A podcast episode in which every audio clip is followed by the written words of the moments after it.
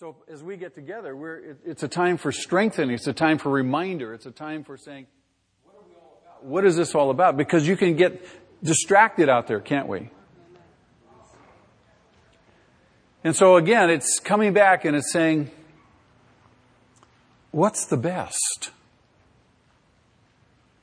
Am I, am I pursuing excellence? Am I pursuing the best? Or am I settling for the better? We'll see this this morning in this particular passage. This is a, a terrific chapter, chapter 8 of uh, 1 Samuel. But I want to call your attention to a number of passages. You have them in your notes this morning. And I, I submit to you, these are just representative. Really, the, the testimony of all of Scripture is the same. But these passages are familiar to us and uh, they are worthy of your consideration, certainly worthy of committing to memory. In Proverbs chapter 3, verses 5 through 6, Solomon says, Trust in the Lord with most of your heart and lean not on your own understanding. What's so funny, Rommel? With all your heart. Oh, I missed that part. It really should say, Trust in the Lord with most of your heart, part of your heart. Well, that's because what we do, right? That's true. Trust in the Lord with all of your heart. Do you suppose he's serious about that? I wonder, have we ever really given ourselves fully to anything? Have we really given ourselves our all to anything? And if we were to, the one thing we're to give ourselves all to, the one person, is certainly the Lord. I think that's the point of that phrase. It's not just a, a general saying, he really means it. Maybe for the, the, the, first time in a person's life, give yourself all to Him. You know, for you know many people and many Christians, unfortunately, they, they, they really don't understand that. Dale and Victoria were our guests at the for couples only last week, and, uh, and, and it was remarkable to me how their, their testimony in their life, and I know them very well, and, and how they have given themselves to Christ and to each other. Uh, and it's obvious. But as much as they've done it, they've not given themselves totally, right? And so there's always room for continuing, press on in. Let's press on in. All that to say, trust in the Lord with all your heart and don't lean on your own understanding. In other words, I'm going to trust in what he says. I'm going to believe this book. I'm going to believe that these are the words of God transmitted to me in propositional form, that I might read them, understand them, comprehend them, and, and apply them. I'm going to trust this. I'm not going to trust what I, what I think, some speculation, uh, what somebody else tells me. I'm going to go right to the source. Trust in Him, not myself.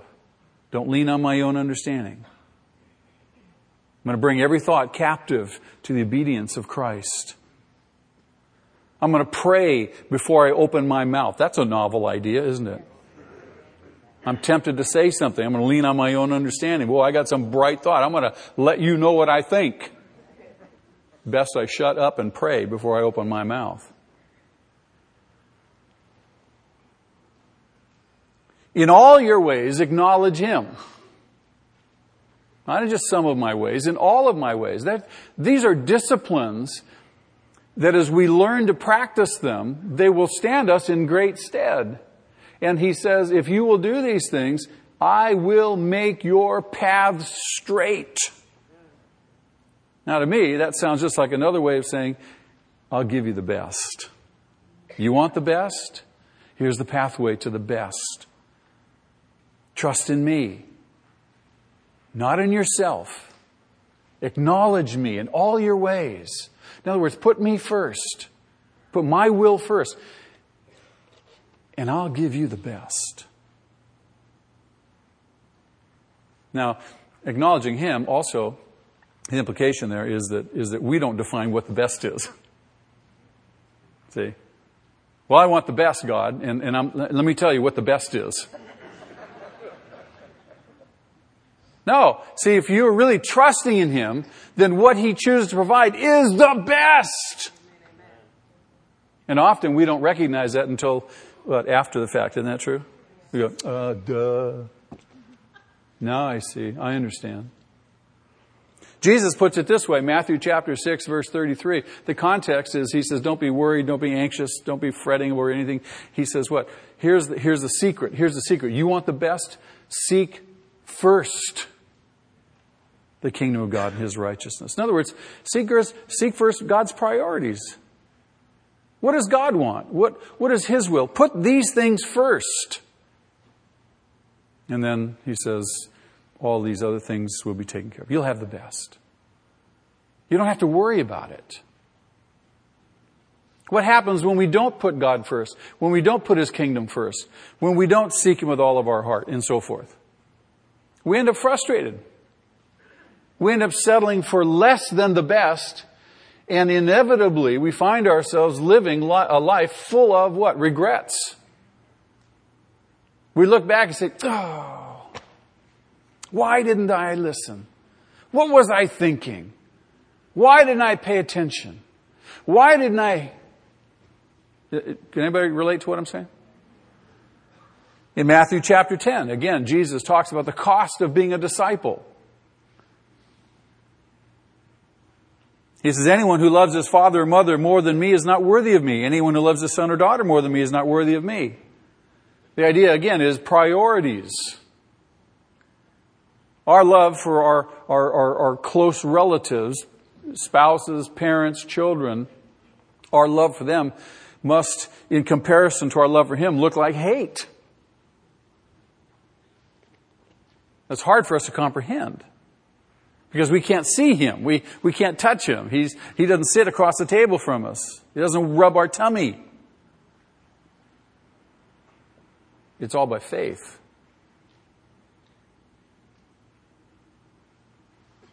He says, anyone who does not take his cross and follow me is not worthy of me. Whoever finds his life will lose it. And whoever loses his life for my sake will find it. You want the best? Want the best, really? Then it's going to require, it's going to require a pressing on into this relationship with Him. It's as simple as that. No one else Nobody else in all of your life and my life, no one else can make the kind of difference that only He can make. No one else can do the things that we need done in our life except Him. We can help each other. We can love each other, hug each other, pray for each other, you know, encourage one another. But nobody can make the dramatic changes and do the miraculous things in our life that He can do. Is you want the best? or you just want the better? Are you willing to settle for less? Paul in Romans chapter 12 echoes this whole same sentiment, uses different words, different phraseology. He says, Therefore, I urge you, brothers, in view of God's what? Mercy. Has God been merciful to us? If you don't know that by now, merciful. God, thank you that you have been merciful to me. You have not given me what I deserve. You've given me what I don't deserve. God, you've been merciful to me. It's a whole perspective, isn't it? In view of that mercy, offer your bodies as what? Living sacrifices, not, not the same old dead sacrifices that uh, the Jews would be familiar with offered on the altar. Living sacrifice. Again, what's a living sacrifice? A living sacrifice is someone who wants the best.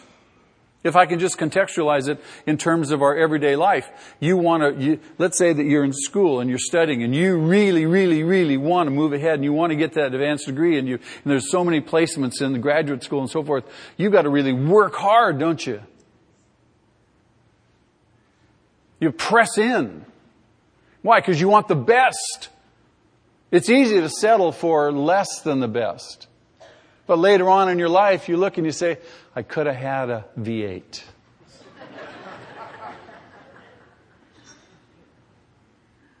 Am I making sense? Offer your body a living sacrifice, holy and pleasing to Him. This is how you worship God. He says, and don't conform any longer to the pattern of this world, but be transformed by the renewing of your mind. So this whole process, as he describes it, leads to this, to this climactic conclusion. He says, then, then you'll be able to test and approve what God's will is. And he characterizes God's will as what? Good, pleasing, and perfect. The best. So the question becomes, do I want the best or am I willing to settle for the better? You say, well, I don't know that there's all that much difference between the best and the oh, there's a vast gulf of difference between the two. There's a vast gulf between the best and the better. If I want the best, I have to make up my mind. I have to make up my mind to seek God with all my heart, not half-heartedly. You read the first, first Samuel and you see the contrast between Saul and David, and we're going to study Saul next week. See the contrast between Saul and David, and the scriptures pointedly say that David served God with his whole heart, Saul served him half-heartedly. And you see the effect in both the lives of those men.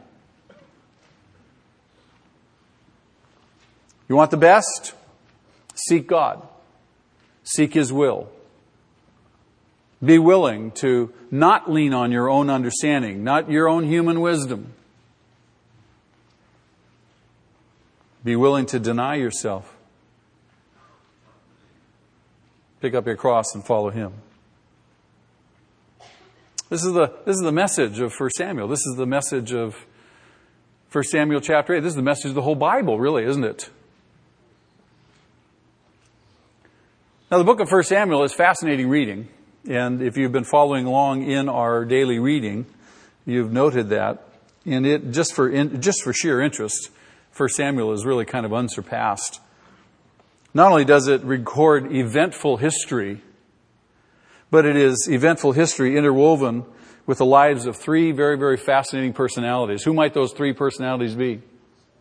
Samuel, Saul, and David. And they are all distinctly different, aren't they? and they are fascinating to read. The book of 1 Samuel opens with the birth of Samuel, which was a miraculous birth to begin with. Marvelous account. Hannah and Eli, the high priest. Samuel would be the last of the judges. The whole book of Judges recounts a, a series of leaders that God raises up to restore justice and administrate justice in Israel. Uh, and then the book of Ruth, we looked at last time, the book of Ruth is set in the context of the time of Judges. So now here's Samuel, who is the very last judge. So, for Samuel chronicles uh, the beginning of Samuel's life, and it runs clear through to the death of Saul. And interwoven in that, we find David this book uh, covers approximately about 115 years in terms of time. And it's divided into three major sections. The first seven chapters focus primarily on Samuel. Then chapter 8 through uh, 15 focus on Saul. And then chapter 16 through 31 focus on David.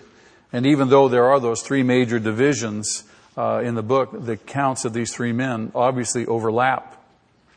As you read it, you see Samuel lives well on into the reign of Saul and uh, also sees David rise to prominence while Samuel or Saul uh, just continues to reign on until David is 30 years old. So you see this terrific overlap of these three, these three men. First Samuel is a book about transition, and more particularly about the transition from uh, the theocracy to the monarchy. The theocracy, very simply, was uh, Israel was meant to be to be ruled by God. God was their king. He was an invisible king, but they were to trust in Him, and He was to be their sovereign. Very simply, that's a theocracy. The monarchy uh, would be a period where they would have a visible, temporal, earthly human king, like all the nations around them. And so first, first Samuel chronicles a transition between the theocracy and the monarchy. And uh, it's the book of these three remarkable men. Samuel, as I said, the last of the judges, Saul, who would be the first of the kings, and then David, the greatest of all of Israel's kings. If there's a central spiritual message in this book, it boils down to this that God had called Israel into a very unique relationship with Himself. He was, again, to be their king. He was their king. And would they accept Him? Would they submit to Him? Or would they reject Him? Through disobedience, uh, the Israelites had brought chastisement on themselves again and again and again. We saw this uh, signal clearly in the book of Judges. You see them rebelling, you see them chasing after false gods, uh, rejecting God. God would bring chastisement on them. And then they would be under a period of bondage and, and uh, chastisement and suffer terrifically. And then they'd cry out to God for deliverance. They'd repent and God would send a judge who raise up a deliverer and he would uh, free them from the bondage of the Philistines or the Ammonites or such. And then they, they would live uh, in, in peace and prosperity for a season. But that as soon as that judge died off, the people would revert back to their old evil practices, and the, the scriptures say they were worse than they were before and they would go through another period of chastisement. So this is this has happened again and again and again. Now later on, what happened is the people began to attribute their difficulties to the fact that they simply had no human king to rule over them. In other words, it wasn't their fault. They wanted a king like everybody else had. It's not my fault. I don't have what so and so has. See, if I just had what they had, then I wouldn't have these difficulties. Have you ever heard anybody say something like that? If I just had money like they have, or if I lived in Manhattan Beach like those guys live, if I had this or that or the other thing. In chapter 8, we're told that Samuel was old and that his sons were perverse. The people make this the occasion to press for a king, to make this change. Chapter 8, if you haven't read it, read it closely, read it carefully. Because it records a step not of faith, but a step of unbelief a step of people who are leaning on their own understanding. People who are stepping back from trusting in God with all their hearts. It records a step away from God's very best. This is a critical, critical juncture, and it speaks to every single one of us. Because all of us are sorely tempted by their, our own human weakness by spiritual forces of darkness, by the world to settle, aren't we? To live in mediocrity, spiritual mediocrity. We wonder why there's no power in my life. Why can't I make any headway? Why do I still struggle with these things? It's all found in this particular chapter. This step was dictated merely by seeming expediency. In other words, it, it, just, it just seemed like the right thing to do. Samuel's old. His sons are, are degenerate. They're not going to be able to rule. We need help. What's expedient? What seems logical? What seems reasonable? Well, all the other nations around us have a king. We're the only ones who don't have a king. Give us a king. Never mind that God is our King. Give us one we can see. It's the way of human wisdom. We're constantly seeking human wisdom. When was the last time you picked up the Word of God and you said, God, speak to me, speak to me, teach me, teach me? I want to know your heart. I want to know your will. I want to know you. And, and all the while your life is crumbling around you. When was the last time we sought Him? Now we're, we're running after human wisdom all over the place. We get advice over the back, backyard fence. We talk to the local gossip. We seek psychological counseling. We, we talk to everybody under the sun except we, we don't sit at God's feet. We don't humble ourselves and we don't say, God, you teach me. John says you have no need for men to teach you. The Holy Spirit will teach you. You just need to sit still and be quiet and listen. Search His Word. Listen to Him. Commit yourself to Him. Commit your way to Him. This step on the part of Israel at this juncture in their history was, was a step of taking the lower road. Not the high road. They were taking the lower road. They, they were taking the lower level the path of least resistance, the easy way, the expedient way. It's a refusing of God's best for that which was second best, less than best. And beloved, again, there is much difference between the two. When you taste the best, you don't want anything less. My wife was a flight attendant for American Airlines for a lot of years, and and when we got married, uh, she still flew for a couple of years. And I, I, she would say, and I was still in school and seminary and studying, and and and, and uh, she's going to go out on a two or three day trip, and and she said, you want to go with me?" And I said, "No." She says, "Come on." We were flying to Boston, seven forty seven. No. I'm working first class. No. We have Chateaubriand going and prime rib coming back. No. Says you can have as many hot fudge sundaes as you want.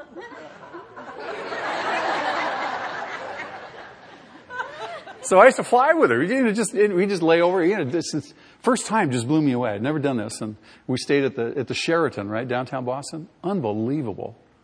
The next day, coming home, flying back home on this turnaround flight, that was the Boston Marathon. And so here's the captain of this airplane banking the 747 on both sides so that everyone could look out and see the Boston Marathon. the point I want to make, that's just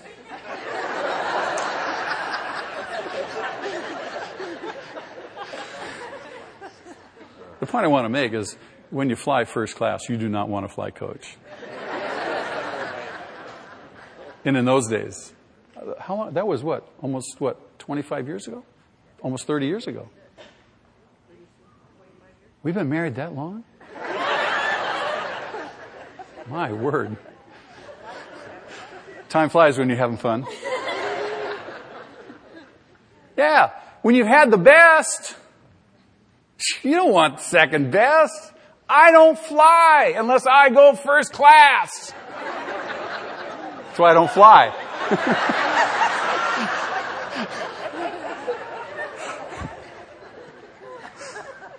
Can you dig it? Shoot. You see, the Israelites, the people thought that this was, this was the only way to solve their many problems and make life easier for them. This, they thought this the only way. Hello? What about God? Don't leave God out of the equation. See, if only they could have a visible human king like all the other nations have, that would solve their problems. No. No, it's not going to solve their problems. Repentance and turning to God and walking with Him and seeking out after Him with all your heart is the solution to everything. It's that simple. Not easy though, is it? And the people would eventually learn how self-deceived they were in asking for this king. A whole new set of troubles would arise. You know, the grass isn't necessarily greener on the other side of the fence. You still got to mow it. Comes with a whole new set of problems, doesn't it? Listen to what uh, God instructs Samuel to tell the people, beginning of verse 10 of chapter 8, about what it's going to be like if they really want a king. What, what's life going to be? It's not going to be a bed of roses. They hadn't thought this through. Samuel told all the words of the Lord to the people who were asking him for a king. They said, This is what the king, uh, this is what the king who will reign over you will do. He will take your sons and make them serve with his chariots and horses. They will run in front of his chariots. Some he will assign to be commanders of thousands and commanders of fifties, and others to plow his ground and reap his harvest. Still others to make weapons of war and equipment for his chariots. He will take your daughters to be perfumers and cooks and bakers. He will take the best of your fields and vineyards and olive groves and give them to his attendants. He will take a tenth of your grain and of your vintage and give it to his officials and attendants. Your men, men servants and maid servants and the best of your cattle and donkeys he will take for his own use. He will take a tenth of your flocks and of yourselves. You will become his slaves. When that day comes, you will cry out for relief from the king you have chosen, and the Lord will not answer you in that day. In other words, he's going to tax the dickens out of you. He's going to take your kids. Life's going to change. And then one day it's going to dawn on you, what have we asked for? And you're going to cry out for relief. And God's going to say, that's what you wanted, that's what you got.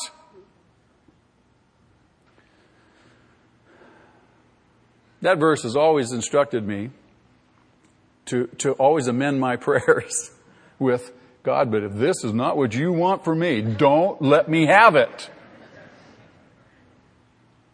Because sometimes, you know, I got it all figured out. I mean, after all, I'm a pastor. I got it all figured. I know what God. I know His will. All right. So okay, God. Now let me tell you. This, this, do it this way. This way. This way. This way. I've learned. I'm still learning. God, don't answer this prayer in the affirmative, please, if this is not your will. Amen? Yes. Beloved, this is the central message of 1 Samuel. Troubles increase. Troubles increase, not decrease, through choosing the seemingly easier but lower way of human wisdom troubles increase. When you choose human wisdom in preference to God's way. By choosing less than God's best. This is a challenge to parents to teach our kids, train up our kids to aspire to God's best. God's best. What's God's best? We're not going to realize it until we understand those verses that I uh, laid out for you in the beginning. This is a parent's job to inspire their kids to live their lives in such a manner that their kids want God's best. Proverbs 13, 14, 12 says, There is a way that seems right to a man, but in the end it leads to death. And we're, we're very clever. We're very bright. We're very educated. We're very sophisticated in our ways. And, and we can, we can figure things out. Say, oh, I got the answer. Here's the way to go. Let's do it that way.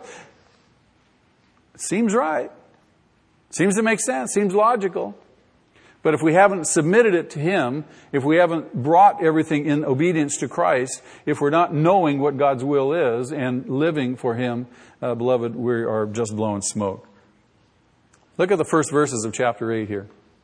When Samuel grew old, he appointed his sons as judges for Israel. The name of his firstborn was Joel, and the name of his second was Abijah. And they served at Beersheba. But his sons did not walk in his ways. They turned aside after dishonest gain and accepted bribes and perverted justice. So here's, Sam, here's Samuel's getting old. He's not going to, he's not able to maintain all the duties of the judge. So he appoints his sons, but uh, unwittingly, he, he's not aware that his sons are perverting justice. They're corrupt. And so all the elders of Israel gathered together and came to Samuel at Ramah. They said to him, You are old, your sons do not walk in your ways. Now appoint a king to lead us, such as all the other nations have. In other words, that, from that perspective, that was their only option. You're getting old, you're going to die. Your sons are corrupt. The only option, the only thing that we see to do is to appoint us a king like the other nations have. Was that their only option? No, of course not. But sometimes you can get so narrow in your thinking, it looks like that's your only option, huh? Rather than stepping back and say, okay, Lord, I, I know there's other options here, I just don't see them. And rather than trusting in that which is expedient, the quick and the dirty, I'm going to trust you. I'm going to wait on you, as Isaiah says. So the request, the request for a king, who does the request for a king come from? Who's it come from? Look at the verse again. Who comes to Samuel? The elders. This is not just some rabble. This is not some group of protesters standing out in front of the White House with placards, yelling and screaming. No, these are the elders. Men of years, men of presuming, presumable high standing the elders come. And they're not dissatisfied with Samuel. They accord him proper respect. But in view of his advanced age and with the perverseness of his sons, they say, we, we want a government like the other nations have. We want a government like the other nations have. They want Samuel to sanction this change. That's why they come to him. They were certainly considerate about this. They were deliberate about it, but they were wrong. They were wrong. Their eyes were away from God. Now, this request, I want to suggest to you in verse 4 this request didn't, probably didn't come out of a prayer meeting. Came out of a committee meeting. They put their heads together. They saw the situation. Nowhere in the text are we told that they sought the Lord, although in the next couple verses we see that Samuel sees, seeks the Lord. Samuel prays. The elders should have, pray, should have been praying. Would you agree? And now they're determined to take this backward step instead of going on with God. I want to press on with God. God, we don't know how you're going to do this. We don't know what's going to happen, but we're going to trust you. We're going to wait upon you. We're going to seek your face. Remember, I suggested some time ago, I said, don't do what you're tempted to do. Do what you're tempted not to do. That'll always stand you in good stead. I'm tempted to, don't do it. What are you tempted not to do? Do that. Wait on the Lord. Now look at Samuel's reaction in verse 6. But when they had said this, give us a king to lead us, this displeased Samuel. Why? Why was he displeased? One, because he knew this was not the way to go. There isn't a parent around that can't relate to that, huh? Dad, mom, give me this, give me this, give me this.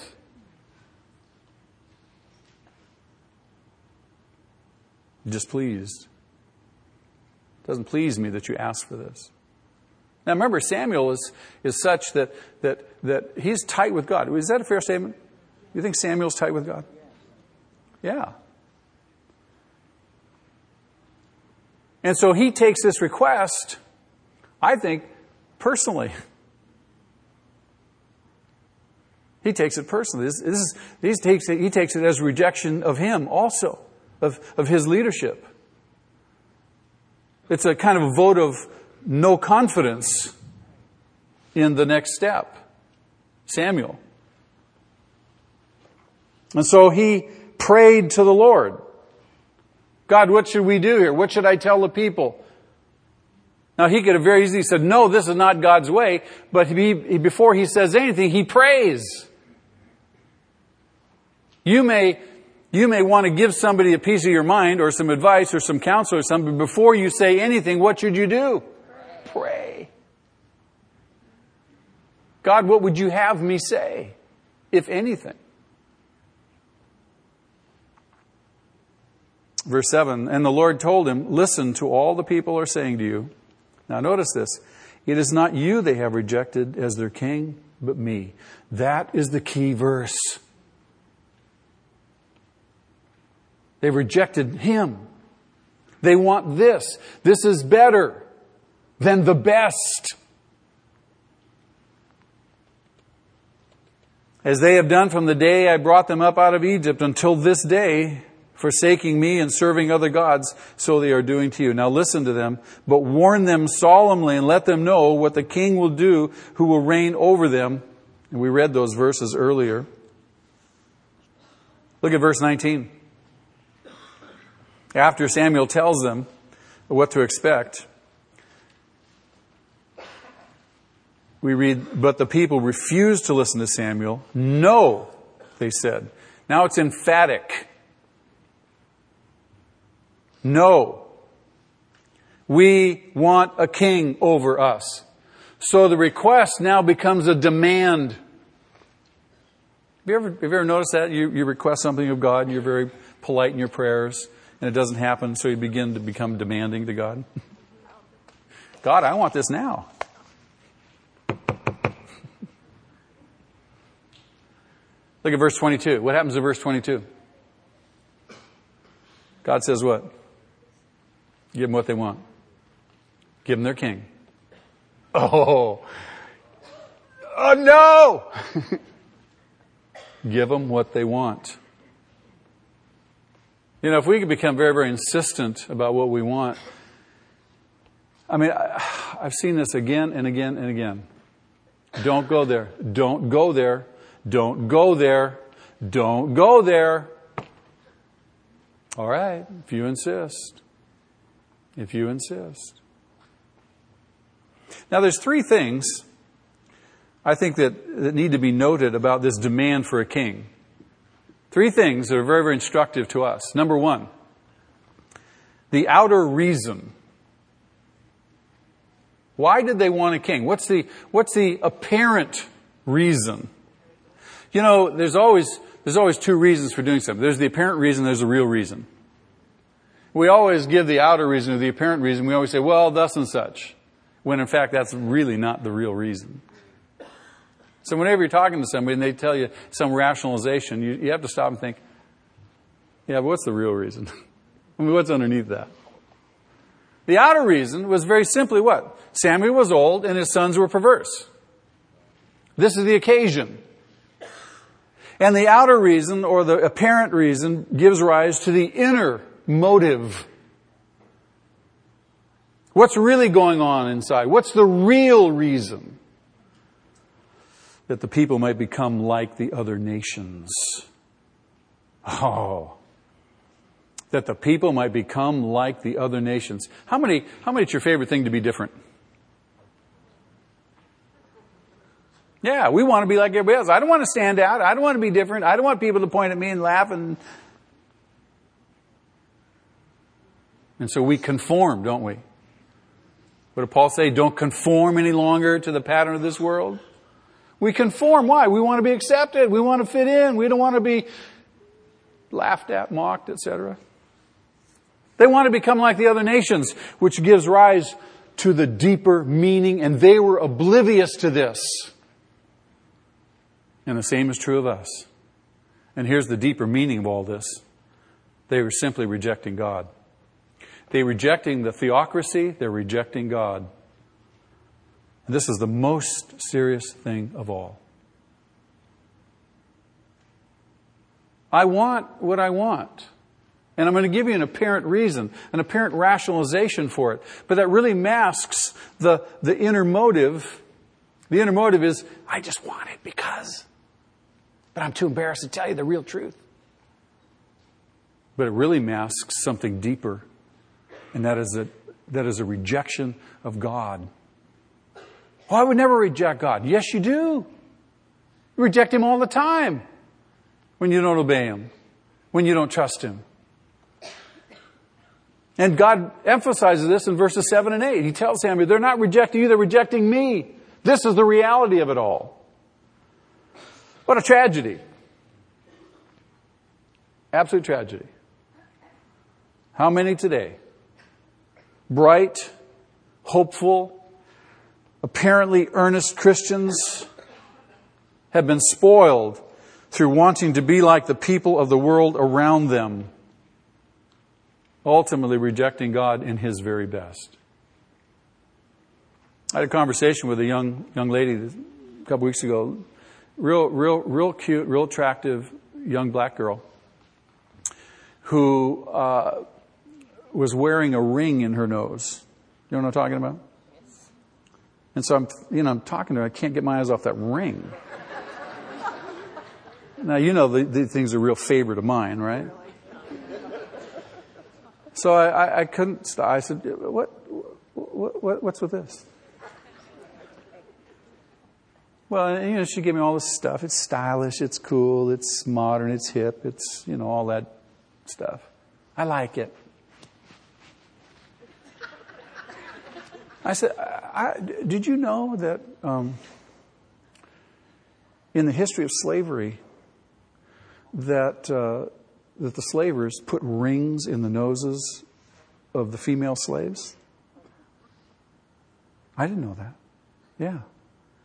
To lead them around. And, and all you've done is gone back to a slave mentality. You're a slave of the world. You've made yourself a slave of the world. All someone has to do is put a little chain in that and carry you around. You belong to the world.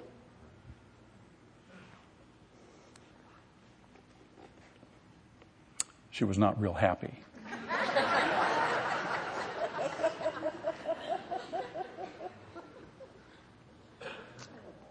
How insidious how insidious is the temptation to lean on that which is seen and human instead of resting in the invisible God.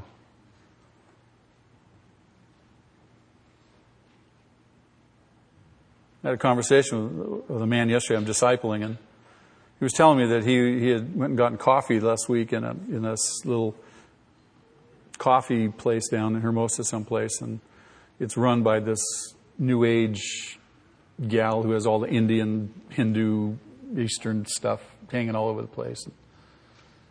You know, he he's talked a little bit with her, and and I said to him, I said, well, when you go back down there to have coffee, you know, and she asks how you're doing, she says, tell her, tell her I'm loved. I'm loved. I said, that's going to open the door for a terrific conversation. You're loved. Obviously, who are you loved by? The invisible God, the one true God. I'm loved.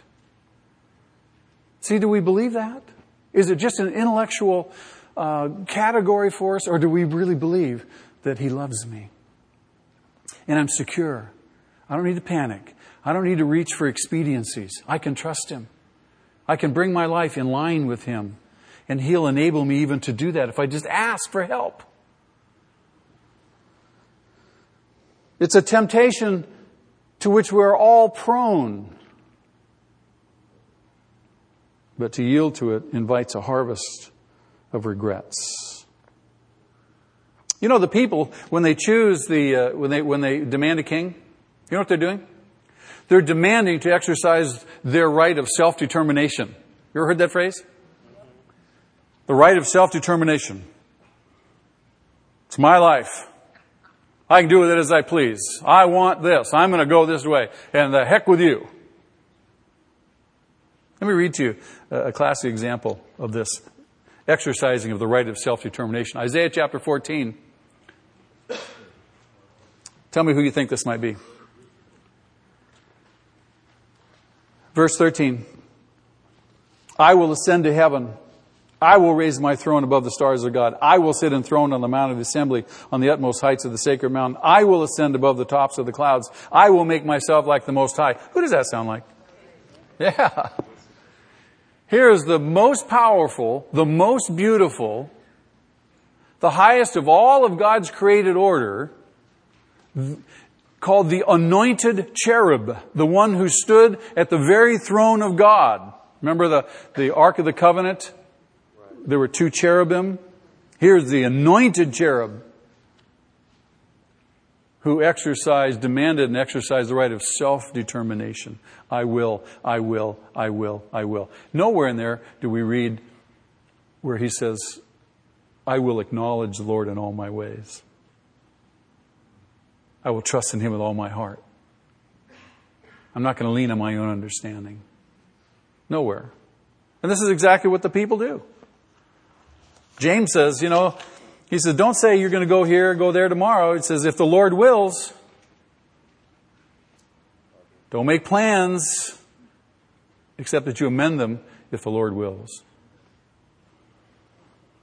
And God gave them what they wanted. And God gave them what they wanted. Now think about this for a second. Might it be that they were weary now listen closely. Might it be that they were weary of this particular theocratic form of government, which made their well-being dependent on their own right conduct? Think about that. Their own well-being was dependent on their right conduct. Deuteronomy chapter 28, God said, if you obey me, I will bless you. If you disobey me, I will curse you. So under God's economy of things, their well-being was dependent on their what? On their right conduct, on their walking in obedience. Might they have gotten weary of that? Isn't it just like human beings to want to find an easier way to do things? Perhaps they supposed that a form of government under a human king would relieve them somewhat of that responsibility so that their well-being would rest more on the character of the government and the qualities of the king himself rather than their own conduct. We have that today in our own country. People abdicating personal responsibility for their own lives. Transferring the responsibility onto the government. You take care of me from cradle to grave. Now we have a certain responsibility to care for those who are less fortunate but not to the scope that's going on today. Not to the, to the degree that people are surrendering their responsibility, not just their rights, their responsibilities. It's human nature. It's human nature to give up. It's human nature to take the lowest seat. It's human nature to take the easiest way. It's human nature to feel wearied. This is why you and I must walk in the Spirit not in our own strength. Am I making sense? But even in giving them a king, even as God accedes to their demand and gives them a king, the king is still made directly responsible to God, and the people are no less responsible to God through him. They're still responsible. So, so God is still maintaining his theocratic rule over the nation, even though he gives them the king. Israel's king was not to be autocratic. He wasn't to be a despot. He wasn't to be like Pharaoh and, and the other, other kings. He was to be a theocratic ruler, God's vice regent. Now, you can somewhat understand, I think, the feelings of Israel's or the, the elders' desire for a human king. There, there's, there's always trouble around, isn't there? I mean, the, the Philistines on the west, the, the, the Ammonites on the east are always threatening to attack them. There had to be an understandable anxiety on the part of the elders of Israel that they had no visible leader. No one had been raised up. Samuel's getting old. The sons are, are, are, are, are, are perverse. There doesn't seem to be anybody on the scene. Maybe the only solution is to have a king. And they may indeed have felt somewhat stigmatized and or diminished in the eyes of the surrounding nations because they didn't have a king. They didn't have somebody they could point to with pride. Our king. We have a king too. See, we have a king too, like you guys. Notwithstanding all that, they were still wrong. And the people's asking for a king was actually anticipated by God. Back in Deuteronomy chapter 17. Write these verses down. You can read them on your own. We won't have time. Deuteronomy 17, 14 through 20. God actually anticipates it. But He gives them, in the context of that passage, He gives the king instructions for how he is to rule. God puts narrow limits on that king. And it could be also that the elders of Israel, in knowing that passage in Deuteronomy, inferred from it that maybe really God meant for them to have a king. Well, after all, God gave instructions here for a king, so maybe we should have one. You can twist scripture any way you want, can't you? You can make it say anything you want. You can rationalize anything with the Bible. So instead of being gratefully anxious to preserve the blessings and the liberties that they were experiencing under the theocracy, God's rule, again, they insisted on being ruled as the other nations under a king. Saul would be the first king. Samuel would go ahead and anoint Saul as the first king. And beloved, as we shall see next week, Saul was one of the most striking and at the same time tragic figures in the entire Old Testament. I've written, actually, I, didn't write it, I, I found this verse. I didn't know where to attribute it to. There was no attribution to it, but I included it in your notes. I thought it so worthwhile. I want to encourage you just to read along with me. It's in your notes. God has His best things for the few who dare to stand the test. Say that with me. God has His best things for the few who dare to stand the test. God has His second choice for those who will not take His best. It is not always open ill that risks the promised rest. The better often is the foe that keeps us from the best. And others make the highest choice, but when by trials pressed, they shrink, they yield, they shun the cross, and so they lose the best. I can't think of a better, better passage to inspire people and to inspire kids on to the best. Beloved, if you're to realize God's best, Proverbs 3, 5, and 6. Matthew chapter 6, verse 33. Matthew chapter 10, verses 37 through 39. Romans chapter 12, verses 1 and 2. Memorize those verses. Memorize them. Make them part of your life, your frame of reference, your very being. Pursue God with all your heart. He'll make your path straight. You'll experience His best. And you'll never, ever, once you've tasted the best, you've tasted and seen how good the Lord is, you will not want to settle for less. Amen? Father, thank you again. We love you this morning. Thank you, Lord, for your instruction, for the reminders, for the challenges, for those things that convict us.